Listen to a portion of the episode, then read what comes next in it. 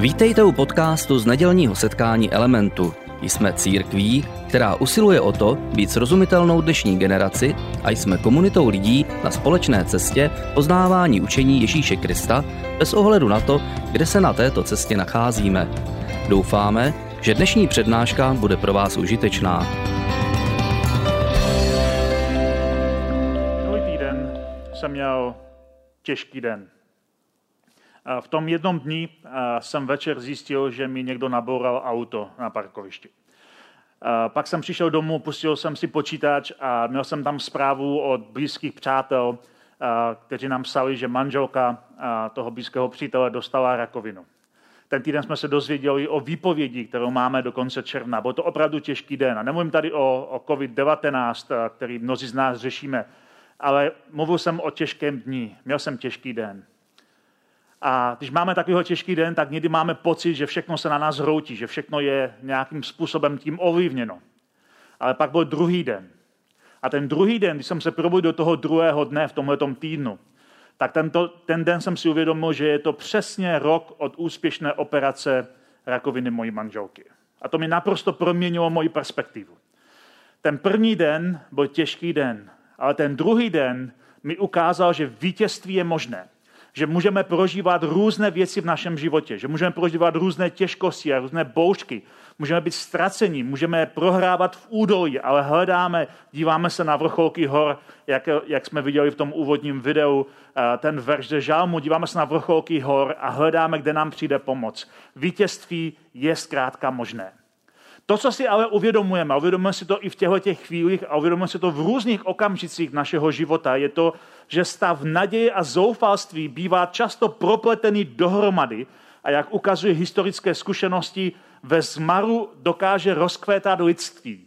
A k tomu se dostaneme ještě trochu víc později, ale když prožíváme těžkosti a různý zmar okolo nás, kolektivní zmar, tak v nás může rozkvétat lidství a stav naděje a toho, že může být lepší budoucnost před námi a stav zoufalství toho, kde se cítíme, že jsme právě teď, bývá často propletený dohromady. Slovy Bible, kde se rozmohla temnota, světlo svítí jasněji. A tak chci jenom říct, že bez ohledu na to, co se děje okolo nás, naše perspektiva vždy ovlivní náš postoj a náš postoj oproti tomu ovlivní to, jaký příběh píšeme ve svém životě, jaký příběh napíšeme do svého, do svého života, jakou stránku napíšeme, jakou stránku otočíme. A to je jeden z důvodů, proč probíráme sérii, kterou jsme nazvali Mountaintop Experience. Mluvíme o milnicích historie na vrcholcích hor. Mluvíme o tom, že formativní okamžiky biblických hrdinů, jak se na to díváme v Bibli, potřebovali, zdá se, nějakou perspektivu z hor. Potřebovali mít jiný rozhled, jinou zkušenost na vrcholku hory. A díváme se na to proto, že s překvapením zjišťujeme, když se díváme do té židovské části Bible, kterou nazýváme Starý zákon, nebo té křesťanské části, kterou nazýváme Nový zákon, že cesta po vrcholcích hor se zdá, jako by ty dějiny probíhaly právě po vrcholcích hor, jako by ty bibliští hrdinové na těch vrcholcích hor prožívali proměny, výzvy, požehnání, ale také pokušení, strasti a bolesti. Mohli bychom mluvit o těch židovských eh, horách, které jsou velmi formativní v tom židovském příběhu, jako je třeba hora Ararat, která je spojená s Noemem a s potopou a s archou a je to, je to skvělý příběh a je to také velmi smutný příběh. Mohli bychom mluvit o hoře Moria. Hora Moria byla spojená s Abrahamem a Izákem, a byla spojená s obětí a byla spojená s tím, že to bylo místo, které, eh, které bylo svaté pro ně. Mohli bychom mluvit o hoře Karmel, eh, která byla spojená s vítězstvím nad eh, bálovými proroky, kde Eliáš chtěl národu dokázat, že Bůh je skutečně Bůh. Mohli bychom mluvit o hoře Sinai, kde Mojžíš dostává od Boha zákon pro národ čerstvě vysvobozených otroků. Kdy dostává pro ně zákon, jak mají žít, pravidla pro život ale také je ujišťuje o jejich identitě, že oni jsou vybraný národ, že jsou národ, který patří Bohu, že jsou národ, který mu má sloužit, že s ním chce mít vztah, že je má prostě rád. Sinaj je hora, kde se národ setkává se svým Bohem a je to, je to velmi formativní hora. Ale v naší sérii se díváme především na několik důležitých a základních vrcholků Ježíšova příběhu z Nového zákona. Protože v Ježíšově příběhu vidíme, že Ježíš měl několik velmi silných formativních zážitků na různých vrcholcích různých hor. Minulý týden jsme mluvili o hoře pokušení. Mluvili jsme o tom, že to byl první velmi důležitý formativní moment pro Ježíšovo veřejné působení. A mluvili jsme o tom, jak na té hoře byl pokoušený a co to přesně znamenalo.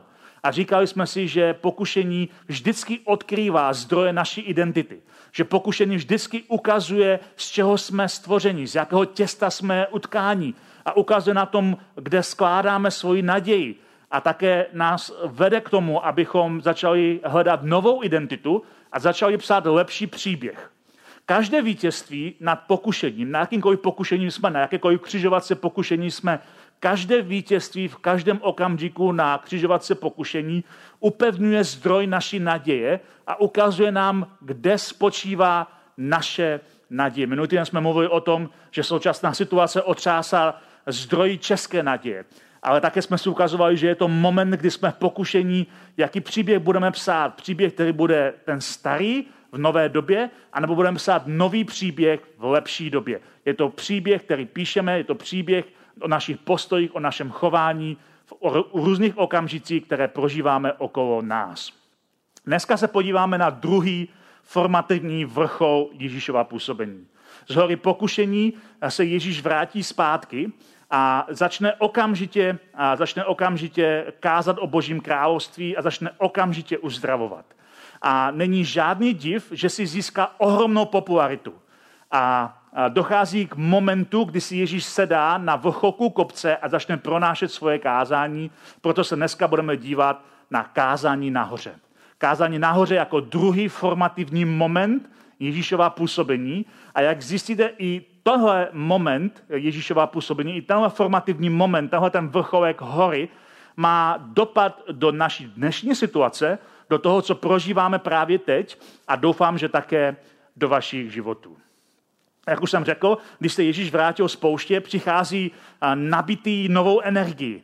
Vítězství nad pokušením na poušti mu dalo zvláštní autoritu, zvláštní energii a začne okamžitě sloužit lidem. Začne kázat, začne uzdravovat, začne, začne přinášet boží království do životu těch lidí a získává si ohromnou popularitu.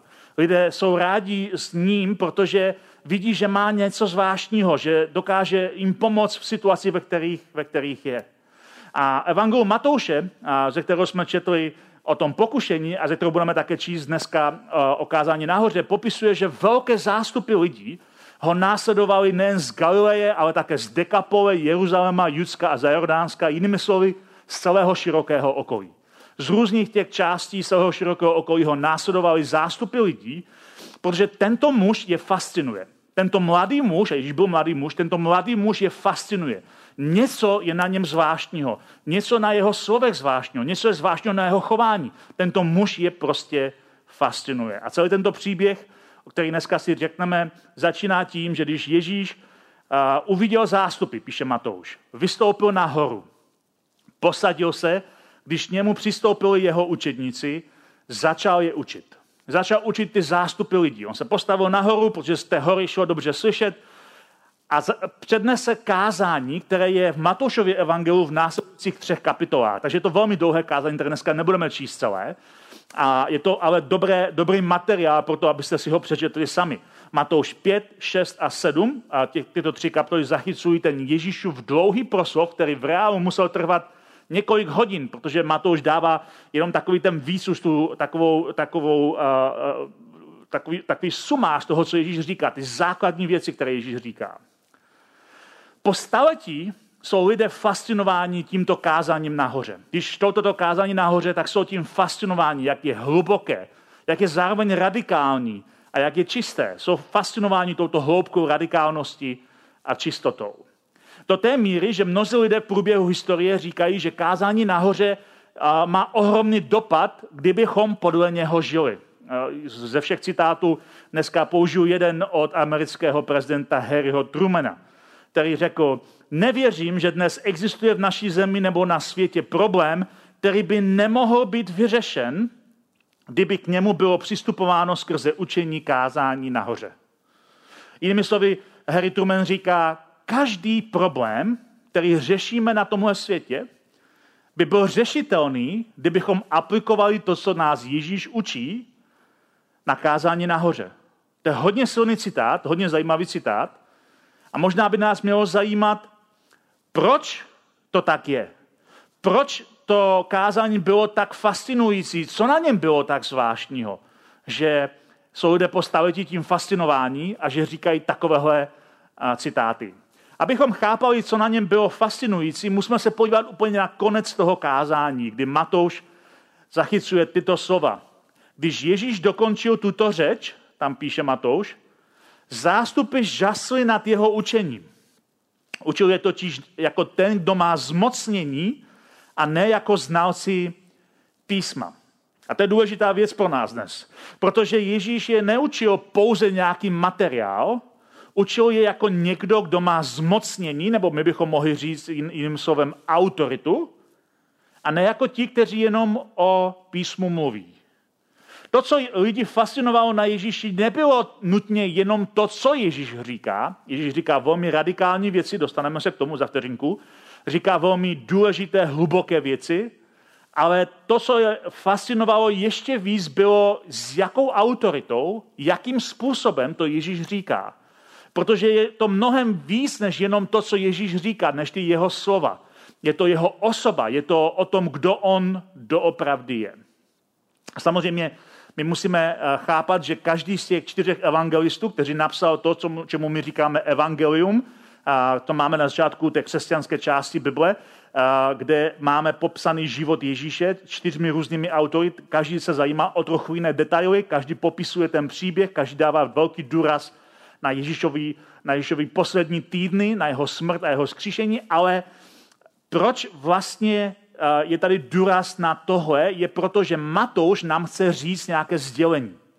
Matouš píše konkrétní skupině lidí. Píše především lidem, kteří znají židovství a kteří znají židovskou víru a chce představit Ježíše jako židovského mesiáše, který má srdce pro celý svět.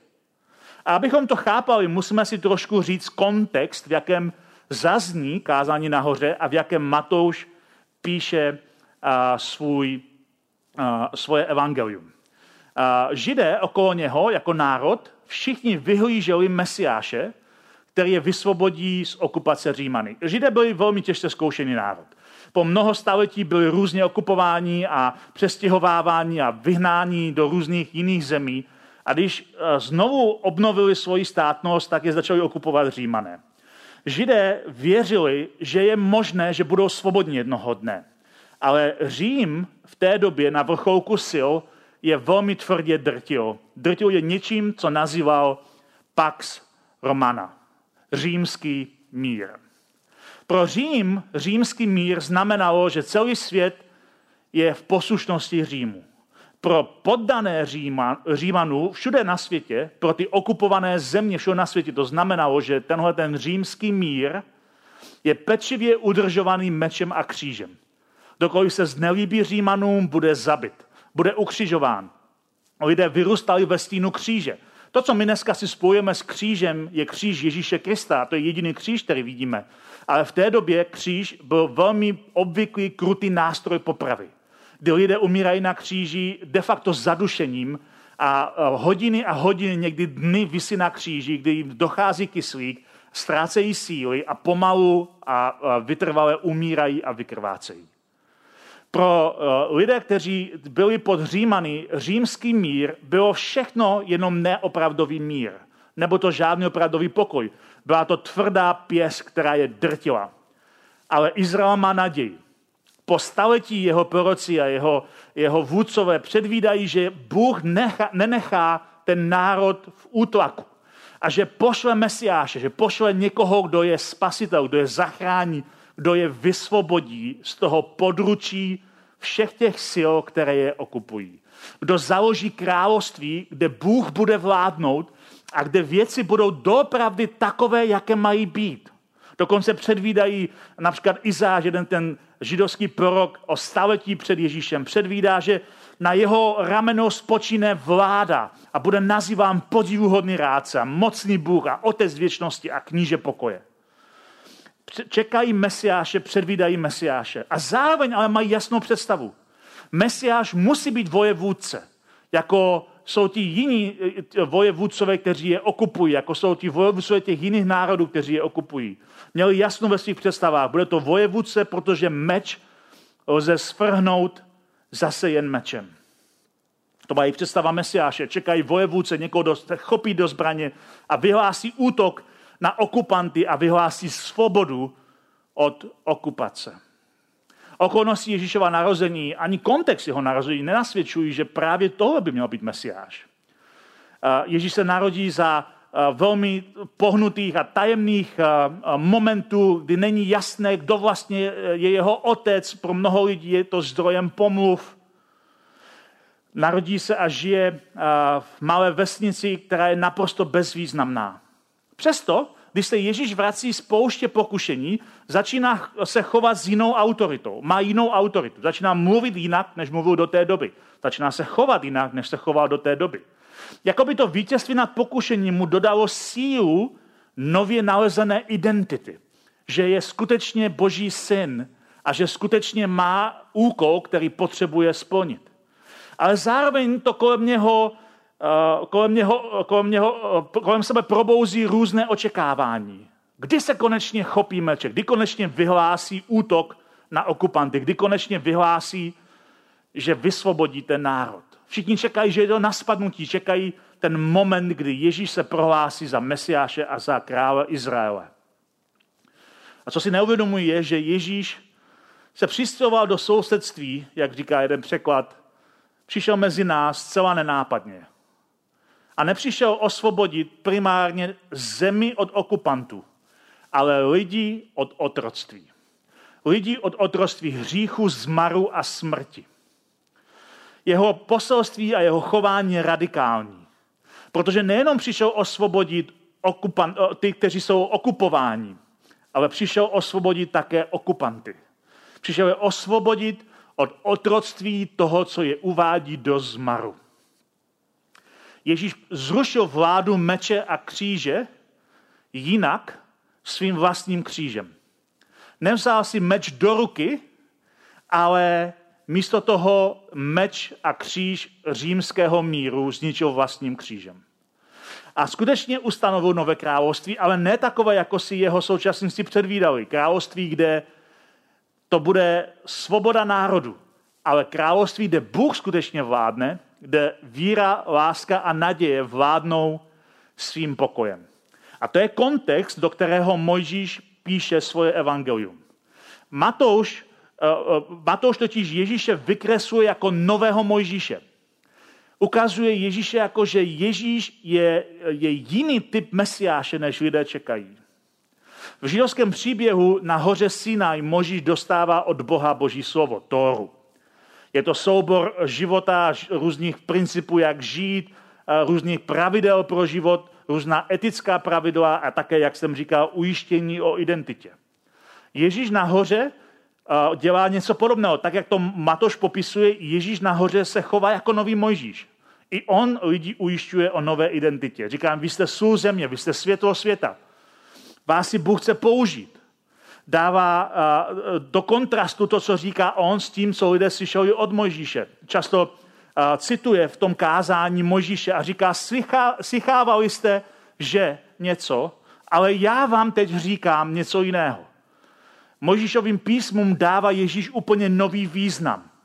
Neruší Mojžíšová písma, ale mění je. Dává jim nový význam a dělá to s autoritou jako někoho, kdo je Mojžíšovi nadřazený ve svém kázání dává důraz na chování ve skrytu, které se projevuje navenek. A ukazuje to na několika typech, eh, typické židovské zbožnosti, jako jsou almužny, modlitby a půst. A říká tam v jadru stejnou věc u všech těchto věcí. Říká, dávejte si pozor, abyste nepředváděli své dobré skutky lidem na odiv. To je důležité, protože mnozí lidé rádi dělají dobro, aby byli za to chválení. A Ježíš říká, dávejte si pozor, abyste to nedělali lidem na odiv, tak tvé dobrodění zůstane ve skrytu a tvůj otec, který vidí v skrytu, tě odmění. Bůh vidí, co děláš v okamžicích, kdy tě nikdo jiný nevidí a když to nikdo jiný neocení. Jinými slovy, Ježíš učí v tom svém kázání, že máme být štědří a zbožní, ale bez pokryteckého přehánění, bez machrování, bez upozorňování na sebe. A zároveň učí, co je zdrojem jejich jistoty. Možná tady se ukazuje trochu to pokušení, kterým Ježíš sám prošel. A pak probírá různé další věci, jako je zlaté pravidlo, že máme žít tak, jak bychom si to přáli pro, od jiných lidí pro sebe. A dává různé kontrasty. V tom kázání je spousta různého materiálu. Dává kontrasty na úzkou a širokou bránu, na vlky a na ovce, na stromy s ovocem a bez ovoce, na moudré a pošetilé stavitele. Ale to, co je důležité v jeho kázání, je, že úplně ruší očekávání, které na něho lidé mají. Lidé mají očekávání, toho by mohl být mesiáš, toho by mohl být někdo, kdo nás vysvobodí. Ale Ježíš místo volání do zbraně a místo hesla postarej se sám o sebe, protože se o tebe nikdo jiný nepostará. A říká radikálně tyhle věci. Blaze mírným, neboť dostanou zemi za dědictví. Blaze těm, kdo hladovějí a žízní po spravedlnosti, neboť budou nasyceni. Blaze těm, kdo působí pokoj, neboť budou nazváni božími dětmi. Těžce zkoušeným a utlačovaným lidem, kteří poslouchají jeho kázání nahoře. Ukazuje etiku nového království a staví na hlavu očekávání a zvyklosti, jak funguje tento svět. Ale to, co je důležité pro nás, a je to důležité pro dnešní dobu, že to zároveň není ukázka pozitivního myšlení. Je to totiž zvláštní, ale uh, když lidé prožívají těžkosti, tak někdy mají takovou uh, urgenci nebo touhu nebo zájem být hlavně pozitivní. Jako by se báli říct něco negativního a Ježíšová slova jsou plná naděje, ale nejsou ukázkou pozitivního myšlení. Dokonce by se dalo říct, že v těžkostech, které prožíváme, máme vždycky na výběr. Můžeme propadnout zoufalství nebo naopak v popírání skrze pozitivismus, který často bývá falešný, nebo v nás rozkvete naše lidství a boží obraz, který je v něm. Historie nám ukazuje, že tohle je přesně to, co se děje v časech velkých katastrof. Že lidé buď upadají v zoufalství, nebo popírají to, co se děje, ale překvapivě velké množství lidí v sobě najednou objeví rozměr lidství, o kterém možná ani netušili, že tam je. Už jsme si o tom povídali minulý týden. Začnou být štědří k sobě navzájem. Začnou být laskaví. Začnou se zajímat o jiné lidi. Začnou se pozbuzovat. Začnou roznášet naději. Začnou působit pokoj. Objeví se v nich lidství, které má mnohem silnější rozměr a mnohem silnější původ a mnohem hlubší původ než jenom nějaký evoluční omyl. Objeví sobě lidství, které jako křesťané věříme, jsou pozůstatky božího obrazu, který Bůh vtiskl do každého člověka. Každý člověk, bez ohledu na to, jak dobrý a špatný nám připadá, je božím obrazem. Má v sobě střípky dobra, střípky božího obrazu. A v časech krize a v těžkostech někteří propadají zoufalství a někteří propadají pozitivismu, ale může v nás také rozkvést naše lidství, které nám bylo očištěno samotným Bohem. Může v nás rozkvést lidství, které nás překvapí a Historie nám ukazuje, že když byly v, různých eh, okamžicích lidstva katastrofické scénáře, kdy třeba byl mor nebo zemětřesení nebo nějaká jiná katastrofa, to, jak se lidé najednou k sobě chovali, jak objevili v sobě nové, nové lidství, ty, kteří to zažili, na to vzpomínají dlouho zpátky a říkají, že to byla zvláštní doba. Ti lidé se k nám chovají lépe než jinak. Proč to takhle nemůže být i v normálním životě? Protože tenhle ten moment v nás vypůsobí, že naše lidství, které v nás je, v nás zkrátka vzroste. A Ježíš nás učí, aby tenhle moment byl trvalý. Kázání nahoře není ukázkou pozitivního myšlení. Ani nevede k zoufalé pas, uh, pasivitě, ale je trvalou pobídkou, abychom skrze to, co se děje v nás, ovlivnili naše reakce na to, co se děje okolo nás. Je to pobídka, kterou nám Ježíš říká, abychom se soustředili na to, co se děje v nás a skrze to, co se děje v nás, jsme ovlivnili naše reakce na to, co se děje okolo nás. Ježíš nás učí, že opravdová štědrost nemusí být dávána na odiv. A že se můžeme chovat správně, i když to nikdo nevidí, a když to dokonce nikdo neocení ukazuje, že nám, eh, ukazuje nám, že to je to pravé lidství, že to je odraz dobrého a štědrého stvořitele. Ježíšova etika, kterou učí nahoře, na kázání nahoře, je o vnitřním životě, který se projevuje navenek, když nevystavuje sám sebe na odiv. Jinými slovy bychom mohli říct, Ježíšová hora s kázáním nás učí, jaké to je být opravdovým člověkem. Jaké to je být opravdovým člověkem. Vychází to z nové radikální identity lidství. Člověka jako činitele pokoje. Člověka jako nositele naděje. A to je něco, co si přeju, abych viděl ještě víc. Přeji si, aby tahle ta krize kolem nás co nejdřív skončila. Přál bych si, aby vy, kteří prožíváte těžkosti spojené ať už s touhletou epidemii, nebo jakékoliv jiné návazné těžkosti, abyste z nich byli venku. Ale zároveň si přeji, aby v nás rozkvetlo lidství, opravdové lidství, které je v nás očištěné jako obraz všemohoucího Boha. Dovolte se mi modlit na závěr a pak zaspíváme ještě jednu, jednu píseň. A tím pro dnešek ukončíme setkání elementu online, ale s přáním a pozbuzením, abyste i vy byli nositelé pokoje a činitelé, činitelé pokoje a nositelé naděje. Pane Bože, já ti děkuji za to, že Ježíš nás mohl naučit tak úžasné věci v kázání nahoře. Že je to kázání o tom, jak můžeme vnitřně být opravdovými lidmi. Jak můžeme být lidmi, kteří můžou roznášet tvůj obraz do světa okolo sebe. A tak nám, pane, odevři naše oči a naše smysly, abychom mohli být opravdovým člověkem, kdekoliv jsme. Abychom mohli eh, pomáhat okolo a nemuset dodávat na odiv. Abychom skrze naše vnitřní eh, vyrovnávání s tím, co se děje okolo nás, jsme mohli se stát skutečnými činiteli pokoje a nositele naděje. Aby kdykoliv se dotkneme lidí okolo nás, tak jsme je mohli, uh, mohli se je dotknout právě tvým, tvojí přítomností. A já se modlím za každého našeho posluchače, aby si nás, uh, nám dával moudrost, jak se chovat v různých okamžicích našeho života, abychom Ježíšovo kázání mohli skutečně uplatnit do svého života, aby jeho autorita, ze kterou to kázání přednesl, mohla fungovat v našem životě. Já se modlím za tvoje požehnání pro každého, kdo to poslouchá ve jménu Ježíše Krista. Amen. Děkujeme za poslech přednášky z nedělního setkání Elementu. Budeme rádi, když nás navštívíte také naživo, a to každou neděli od 10 hodin ráno v kině Biocentrál v Hradci Králové. Být na místě přináší větší zážitek, výbornou hudbu a přátelskou atmosféru. Více informací o našich aktivitách najdete na webu element.cx nebo na Facebooku Element Hradec. Těšíme se na vás.